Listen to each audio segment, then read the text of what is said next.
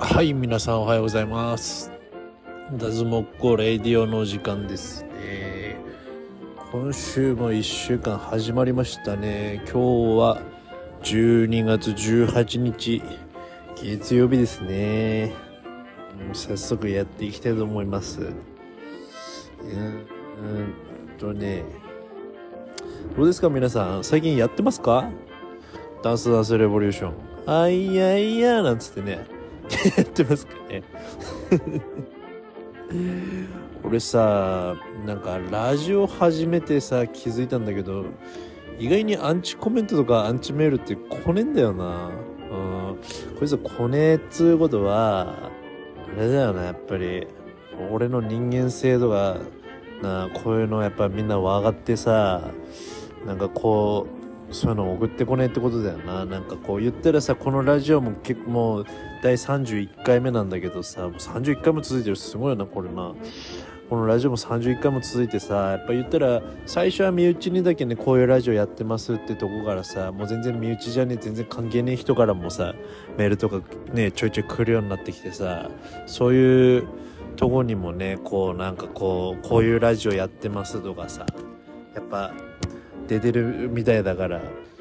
そういうとこから飛んできてさ見てる人もいいんだろうけどそういう人たちもさこうやってラジオ聞いてさアンチコメントとかメール送ってこねっていうことはやっぱあこの人は人としてもかっこいいし顔もかっけえべし、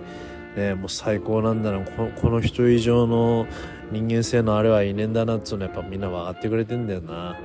うん、見たかおめえらっこのこれが俺の実力だ？散々散々よ。過去のラジオでも俺のことバカにしてきたやつら。あ？見たか？アンチコメントなんかメールなんか来ねえんだぞ。あ？マジでよ。何がおめえおめえらふざけんなマジ。なんかメールでメールとかでよ。見たかおめえらこののくだりが好きだからもっとやってくださいなんて。お前6件ぐらい来てたぞこれ。もうふざけんなマジ。今やってやったけどよ。あそんなに面白いのかこのくだりがよ。別にやろうと思ってやってるわけじゃねえけどなんか出てしまうんだこの見たかおめらっこのってのね。うん。まあ俺もやってて楽しいからよ。これからも見てくれよな。そんな感じですね。今日も。早速始めていきたいと思います。はい。では早速メールの方ご紹介していきたいと思います。えーペンネームチャンプロードさん。不良だね。えー乗り物が好きだったというお話をあやっぱり不良だこいつ。乗り物が好きだったというお話を以前していましたが私もバイクが好きで RZ350 に乗ってます。おおいいバイク乗ってるね。ともぎもあいつ RZ 乗ってたよ。俺がまだ一緒のチームだもんあいつは2号だったけどね3号じゃない。えー、バイクにまつわる話を何かしてください。今まで乗ったバイクどんなカスタムをしていたかなどまた今現在はバイクは所有していないんですか？バイクにまつわる話ですか？俺は最初はね16の頃に高校在学中に原付の免許取って最初に買ったのはねホンダのディオの ZX シルバーだったな。まあとりあえず乗りデスクが他にもあったけどなんか、まあ、とりあえずすぐに手に入るものが欲しくて隣の大沢中の一個上にすげえ不良の平間先輩って人がいてそうで平間先輩経由でなんか3万だか4万ぐらいで売ってもらったやつだったけどあいつは調子よかったね。うん。でその後その ZX を当時同じ高校の同級生にいた大森ってやつが白の ZX に羽だけ赤色のやつね。白赤の ZX とケンジの ZX 交換したいって言うからたそう交換して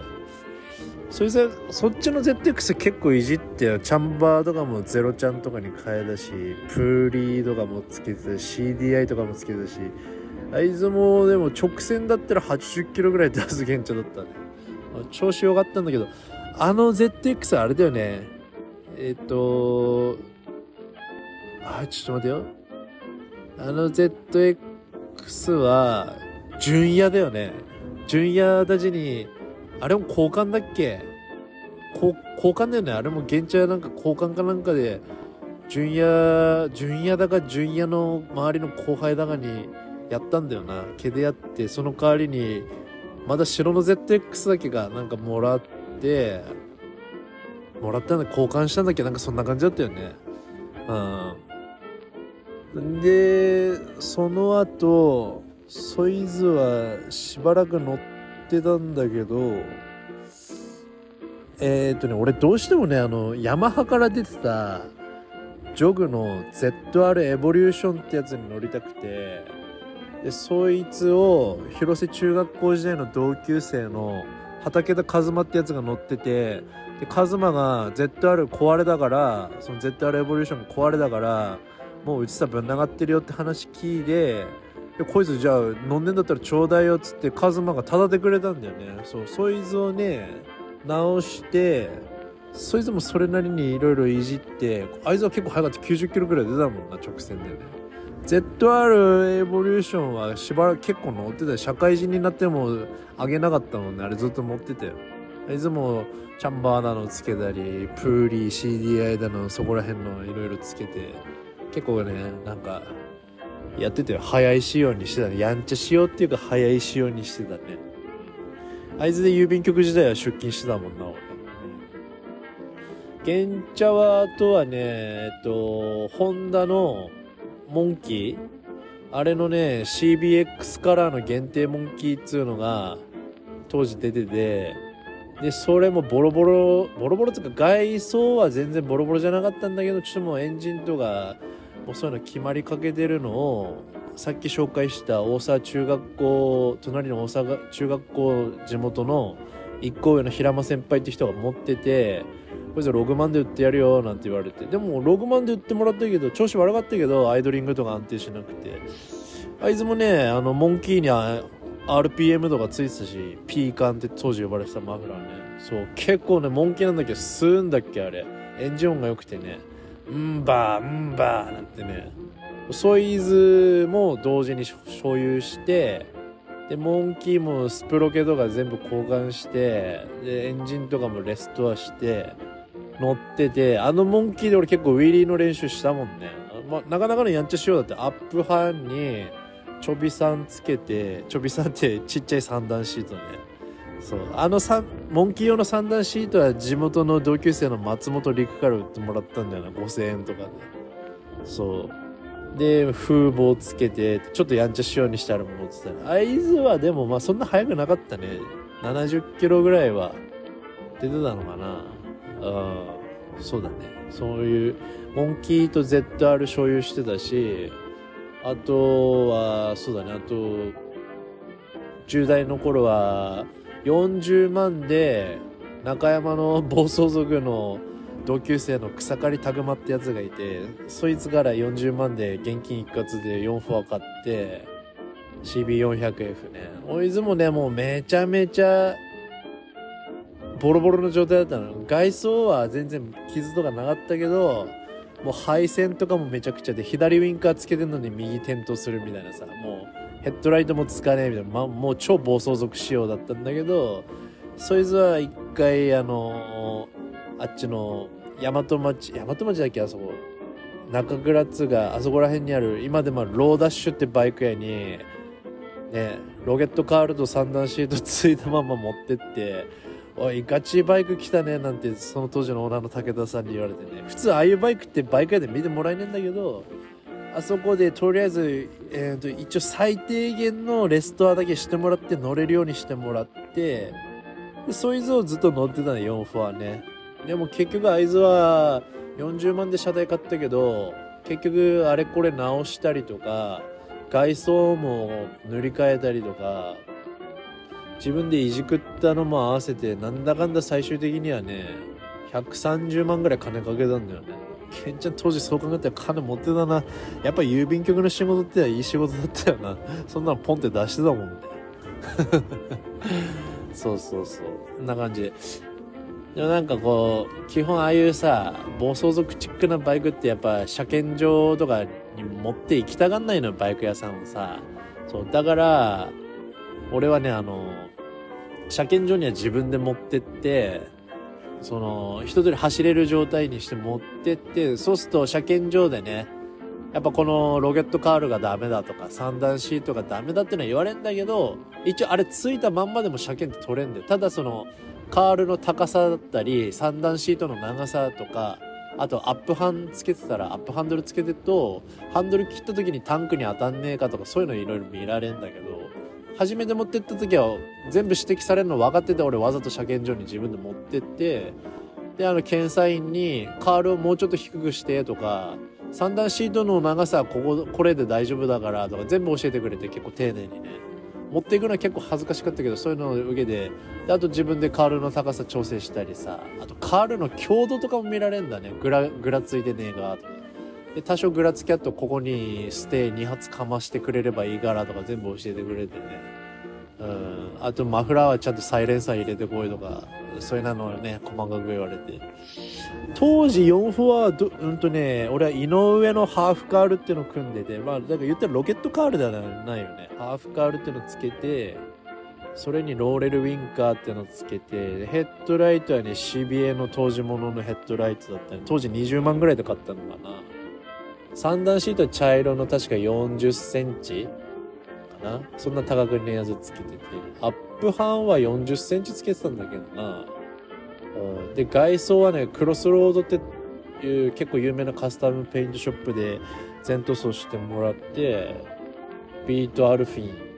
あと木島のポイントカバーだのつけてたしあと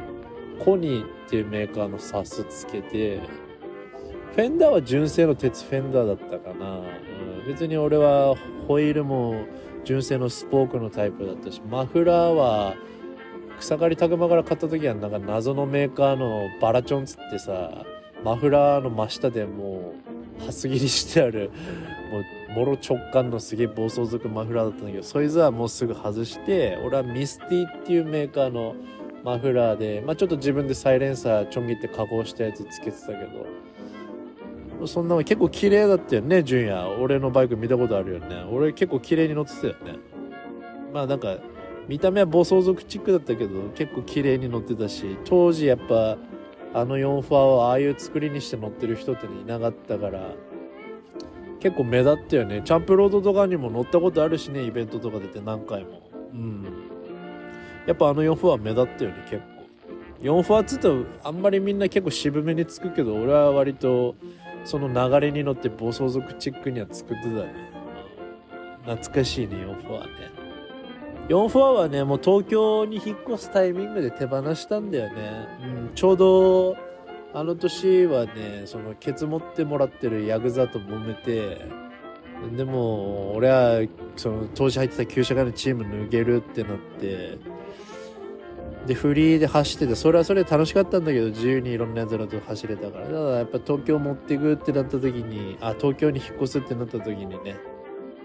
まあもういつまでもこんなバイク乗ってらんねえなと思って。で手放したねあの時はね。いくらで売ったっけ？あの時60万ぐらいで現金一括で買うって一個下の後輩いて俺ももうすぐ手放したかったから。手放したくはなかったけどまあしょうがねえなって感じで。一括だったら60でいいよっつって60万で売ったんだよ。しても今思うとちょっと手放さなきゃよかったな、4ファーな。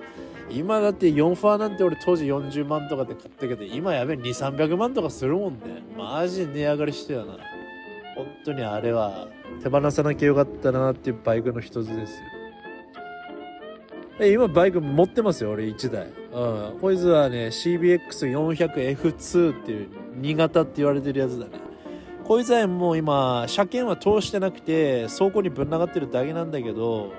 まあ言ったらやっぱ子供もいるしね今ちょっと乗らんねえなって感じで車体だけね3年前に買っといたやつを今保管してるって感じでまあね1ヶ月に何回か倉庫に行ってエンジンかけたりとかして、まあ、オイル漏れねえかとかそういう確認しっかり暖気してあげていつでも走れる状態にはしてんだけど車検は入れてないから全然走ってはいないよ。ただこいつはこの 400F2 って多分今国内でほとんど流通してなくてこいつは多分今買ったら500万ぐらいするのを俺3年前ね160万で買ったのこいつを。そう。こいつ値上がりしたからねあの時買っといてよかったなって感じ。こいつはもう絶対手放さないね。うん。マジで。CBX は本当に一番窃盗が多い車種だからさもちろん俺どんな身内にもどこにどこに隠してるかも言ってないしどこに保管してるかっていうのも。こいつはマジで大事に乗りたいしまあ子供がもうちょっと大きくなって後ろにでも乗っけれるようになったら動かしてもいいけどやっぱりでも死にたくはねえからまあ乗る回数はそんなにたまにぐらいでいいかな。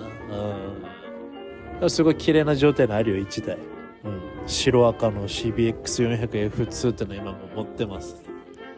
そんな感じでいいですか話。は、ちょっとコアな話になっちゃった。はい続いてのメールいきます。はい。ペンネームチャゲアスカさんですね。チャゲアスから来てよおい。えーとなぜレイディオを始めたんですか？きっかけなど教えてください。はいはいはい。まあこういうのやろうと思ったのはもともとねラジオに興味持ったっていうきっかけはえっとね俺もともと芸人のトータルテンボスがすごい大好きなの。そう。こいつら昔から好きでで言ったら俺は関東に住んでた時もトータルテンボス大好きだったから毎週当時水曜日休みで毎週水曜日はね俺午前の部午後の部か午後1ぐらいから始まる新宿ルミネっていうとこに行ってて毎週トータルテンボス見に行ってて毎週行くと毎回同じネタやっちゃうんだけどそれでも見に行ってたね大好きすぎて。あこいつらのあのこいつらっつっちゃったあれだけど全国ツアーとかもねあの当時だと東京公演かもう行ってたし仙台帰ってきたからもねあの電力ホールとかでやってるトータルテンボスのね全国ツアー見に行ってて最近はちょっと家出ないけど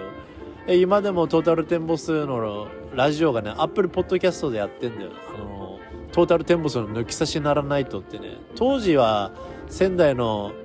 TBC ラジオでやってたんだけど TBC が終了して今シーズン2ってタイトルで「オールナイトニッポン」でやっててねポッドキャストでやってんだけど相変わらず面白いよね。これは毎週聞いてるね。やっぱこういうラなんかこの人たちって結構さ当時の過去の話とかやっぱ俺みたく振り返って話すんだけどその話とかやっぱすごい聞いてて楽しかったしなんかこうやってラジオに残せば自分の思い出って記憶から消えても一生残るよなって思った時にあなんかラジオってやってみようかなとか俺は本当に自己満でやってっからだから別に誰が一人も聞いてなくても言うのいいのよぶっちゃけ。何かこう自己満でやって自分でたまに聞き直した時にああ確かに昔こういうことあったよな楽しかったなって振り返れればいいなって思って始めたぐらいのラジオだからさ。そう。でそういうのもあったしやっぱりラジオでも何回か言ったけど俺30過ぎてからねやっぱいつ死ぬかわからないって自分考えてた時にやっぱなんかこう自分が存在してたものっていうのはなんか残してえなと思った時にはやっぱラジオだったっていうのはあるね。うんそうだね。なんか誰にも知られずに死んでいくのはなんか俺的には悲しいからぱりこの渡辺賢治渡健っていうが人がいたんだぜってものはなんかこう残してえなと思ったからね。そういうのも考えてラジオを始めたっていうのはあるかな。でもこの Apple Podcast でやってるトータルテンボスの抜き差しにならないとっていうのはマジみんなチェックした方が本当マジで超面白いから。あなんかあの人たちも40後半とかだけどマジで精神年齢俺よりも低いからいまだにチンコだのうんこだのすげえ言ってればゲラゲラ笑ってるラジオだもんね。なんかただのこうやって聞くと品のないラジオだなって思うかもしれないけどそうじゃないんだよ。なんか結構なんかこう真面目な話とかも面白いしふざけた回の話とかも結構面白いんだよね。うんそんな感じでねまあラジオは始めたっていう感じなんですよです。えーとじゃあ続いてのメールいきましょう。えー、続いてのメール。ペンネームマシュマロさん。お来たマシュマロ。お前は一生忘れねえよ。えー、マシュマロは好きですか？大好きだっちゃみんな大好きだもん。マシュマロみんな分かっぺねもうみんなマシュマロの虜になってるよ。えー、渡辺さんのラジオ本当に楽しく毎日爆笑し時には感動してうるっとしたりしながら聞いてます。あら嬉しいことうるっとしたりなんかしてくれてんだね。ありがとうね。でえー、ちょっと待って。えー、とはいえっ、ー、とわたあこれ違う。ちょっと真剣な相談なんですが私は昔いわゆるやりまんと呼ばれていた時期がありました。自分でも汚らわしい過去だなと思ってそんな過去を背負って生きています。そのため好きな人いい人がいても恋愛するのが億劫になりかれこれ6年ほど恋愛はしていません、えー、こんな汚い私でもまた恋愛できるようになれるでしょうか。渡辺さんなら過去にそんな過去がある人または風俗などで働いたことがある人と付き合えたりしますか。自分はそんな過去があるから女友達もいません。家族からもほぼ感動されている状態です。抜け殻みたいになってる時に Spotify で渡辺さんのラジオを見つけて日々の生活に光が差したみたいな感じでした。渡辺さんなら何かいいアドバイスをくれると思い藁にもすがる思いでメールしました。私のメールが読まれた時は本当に嬉しくて読まれるたびに生きた心地がしました。これからもこのラジオリスナーのためにもラジオやめないでください。長文失礼しました。本当真剣なすごい悩みだね。こんな長文でねわざわざご相談いただいたんで。まあごめんないつもマシュマロ前の時はなんかこういつものいじるくだりってのはあるけどまあああいうのも楽しんでねなんかこう笑ってくれてたのかなと思えばやってた回はあるけどよ、うん。まあ、こんな真剣な相談だからな。うん。まあ相談に乗ってあげましょうね。まあ、まず、まあ、ちょっと長文だから上から順番にね、ちょっと探っていくけど、まあ、いわゆるやりまんと呼ばれてた時期があったり、そういう汚らしい過去だなと思って生きてるって書いてっけど、別に、なんだろうね、俺だったらの話だけど、俺は別になんかその、そういう過去はあんまり気にしねえから今生きてるあなたを見るわけだからそその時に付き合うってことはさ、うん、じゃ仮にじゃあ俺がマシュマロとこうなんかこうそういう関係じゃねえけどマシュマロのことをちょちゃんと見た時にそんな過去があったとかっていうのは分かっててもなんか今真剣に一日一日生きてるとか真面目に生活を送ってるとか仮にさ過去にそういうことをやってたっていうのは例えば風俗で仕事してました。ってなったらさその何て言えばいいの？その何かその仕事をやらなきゃいけなかった理由とかもあるかもしれないじゃん。自分の本意ではないけど何かこういうことをやらないと生きつないでいけなかった理由とかもあんのかもしれないしその理由によってじゃんそれはさ。なんかそれがまあただの何も考えないで男と寝るのが好きでしたとかなんかただ小遣い稼ぎでとかっていうのになればまだちょっとうんってはなるけどでもなんかやっぱりその当時はね例えばもう子供を食わせていくためには手っ取り早く稼ぐためにはこれしかなかったんだとかなんか家の借金返すためにとかなんかそういういろんな女の子たちも俺見てきたからねやっぱそういう仕事に携わってた時期も俺もあったからやっぱそういう子もいたからそういうしょうがない理由でまあわかんない女性から見たらそんなことがあってもそんな仕事は絶対やらないよっていうやついるかもしんねえけどでも俺はなんかそういうなんかもうここにしか行けなかったんだっていう女の子の気持ちは分かってあげたいからもしそういう理由で働いてきたんだとかなんかまあ私は昔いろんな男とやりまくってたんだとかさなんか結構そのいわゆるね、まあ、言葉は悪いけどやりまんって言われてる人ってさ意外にやっぱ寂しがり屋が多いんだよな。そう。なんかさ何も考えずに男と寝てるっていうよりかは誰かと一緒にいないと寂しくて死んじゃうみたいなさやっぱこうなんか背負ってんだよなああいう子たちも結局はね、うん、何も考えねえでいわゆるやりまんっていう感じでやなってた子ってのは俺の経験じゃあんまいねえけどね、うん、やっぱなんかこうあなたもなんかその生い立ちとか何かいろいろあって寂しさからそうやっていろんな人たちと寝てしまったっていう過去があんのかもしんないしね。だから俺は気にしない今現在生きてるその人を見るね、うん、どういう生き方してんのかとか、だしなんかマシュマロはこうやってラジオだけどさ嘘もつかずに自分がこういう過去背負ってたんだってこんなのみんなの前でねまあ俺が読み上げてしまったたのが責任あるけどでもこういう過去背負ってます私は背負ってきましたっていうのをちゃんと言ってるわけじゃん。あんたは嘘つきではねえんだからそう考えたら俺は全然ね付き合うってなったら付き合えるよねこういう人とはね。うん。別に気にしねえよそんなの。うん。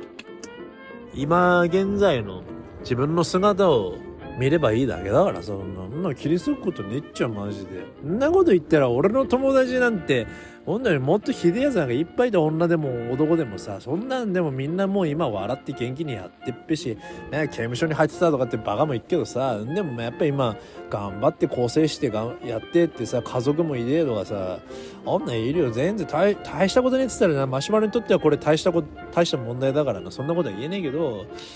大丈夫？そんないつまでもさなんかこう光がこう刺さない人生なんてねえからあなたがやり直したいと思ってんだったら絶対に手を差し伸べてくれるやつは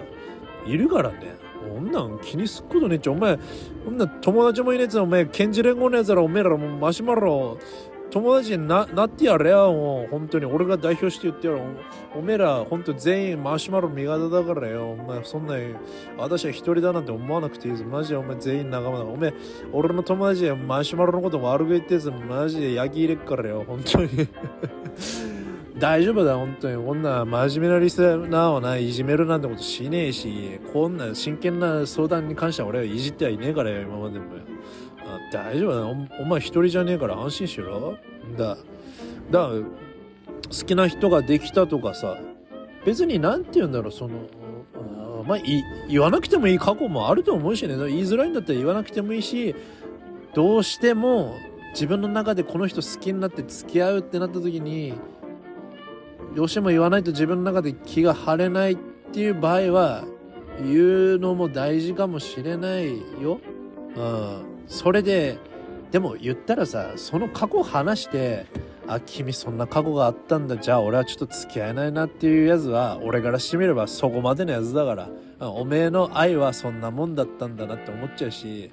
俺うんそうだな。俺からしてみたらそいつはなんかマシュマロとただやりたかっただけだろ。おめえそんなんで離れてくんだったらよって俺思っちゃうからああ本当にマシュマロのことがさ好きで付き合おうってやつは絶対そういう過去も受け入れてくれっからよ。大丈夫だ。マジそんなんで降ってきたやつマジケンジ連合でマジで焼き入れに行くから大丈夫だそんな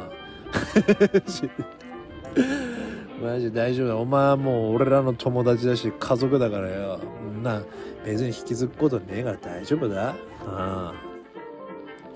だからだ長文だったけどちょもう一回メール読んでみっけどさ。うんと。そうだね。そのため好きな人いい人がいても恋愛するのが億劫になりっていいんだ好きになったこの人がいいって思ったら仲良くなっていいしねアプローチかけようがかけられようが人を好きになるごとに億劫になる必要はねえさ。もうそこは純粋に恋愛していいべしさ。ああ大丈夫だ女。うん。あなたはきっとなんかこうやって正直に言える人だからこうこういう過去があったっていうのはさこういう人にはやっぱそれなりの男性っていうのが絶対ついてくっぺし、うん、やっぱ男なんてこういう生き物でしょっていう目線で見てる女性も多いけどそういうやつばっかりでもないしやっぱしっかりあなたのことも愛してくれてあなたがこれから結婚して子供が生まれて子供のことも一生懸命愛してくれてって家族のために一生懸命汗水流して働いてくれてってその生活が貧乏だったとしてもあなたにはこの人と一緒にいてよかったって思える人出会えるチャンスはいくらでもあるべしなんかまあこれは人との人の価値観にもよるけど俺は一人でいるのがあんまり寂しいって思わないタイプの人間なのでまあ彼女いるに越したことはねえし結婚できんだったらまだしてとかそういう感情もあっけどなんか俺は友達でできないのはできないで全然一人で生活していけるよってタイプだからこんな感じでも全然今仮に息子がいなかったとしても俺同じぐらい明るく生活できてる自信もあっぺしから、うん、なんか別に友達がいないかなんかで彼氏がいないっていうんだったら自分の趣味に没頭する時間が増えていいなぐらいでさ生活していくのもいいしさ。なんかこの週に6回配信してるねこの小田相撲っ子レイディオ聞く毎朝何時に聞いてるのか分かんないけどこんな日々が幸せだなって。仮にこんな下品なラジオね彼氏と一緒にいたら聞けないよなんてねこともあっかもしんねえからさ。うんだべね。まあ大丈夫そんなうんそんな過去があるから女友達もいませんとか男友達もいませんとかさ。家族からもほぼ感動されてる状態ですとか。まあ家族から感動されてる理由はそういう過去があったからなのかとかそういうのはちょっと分かんないけどまあね気にすることね別に大丈夫だ。お前に検事連合ついてっからよ。別に俺は自分の株持ち上げようとしてこういうこと言ってるわけでもねえし本当になんかこうやってラジオ聞いてくれてる一人一人がな散々普段みんな喧嘩ふっかけてきて俺のことをたぎらせてたぎらせてってバカにするやつらばっか言うけどこいつら一人一人も俺にとって大事な家族だからさ、うん、だめねラジオ聞いてくれてるっていうだけでも嬉しいからね、うん、だからこれからもね